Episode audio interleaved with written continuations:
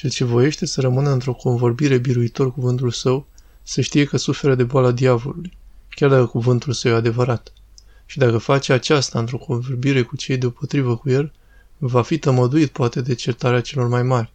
Dar dacă face așa și față de cei mai mari sau mai înțelepți, boala lui nu poate fi vindecată de oameni.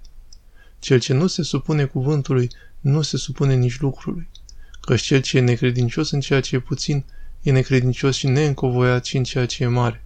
Acela se ostenește în zadar, neagonisindu-și din cuvioasă ascultare nimic altceva decât o sânda. Cine voiește să-și facă biruitor cuvântul său, voiește să biruiască el pe ceilalți. Desigur, el ar putea spune că nu voiește să se impune pe sine, ci adevărul, dar despre adevărul lui Hristos ajunge să dai mărturie, trăindu-l și murind pentru el. El nu se impune cu arguții ale rațiunii, a cărei dibăcie vrei să dovedești că o ai. Să nu facem biruitor cuvântul, ci dragoste. De voiește cineva să știe că are iubirea de frat și dragoste adevărată, se va încredința despre ea când se va vedea pe sine plângând pentru greșelile fratelui și veselindu-se de înaintările și de darurile lui. Acela și-a pus sufletul său pentru fratele. Căci suferă pentru acela ca pentru sine și se bucură de darurile lui ca pentru ale sale. Sufletul lui trăiește și moare pentru acela și cu acela. Dacă nu putem să folosim pe ceilalți cu cuvântul nostru, să nu insistăm.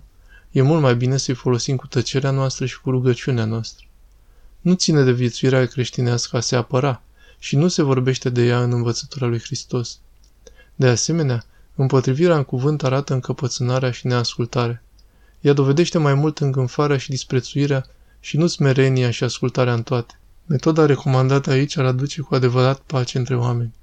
Bazat pe Sfântul Ioan Scărarul, Filocalia, volumul 9, Sfântul Dumitru Stăniloae, note la Sfântul Ioan Scărarul, Filocalia, volumul 9.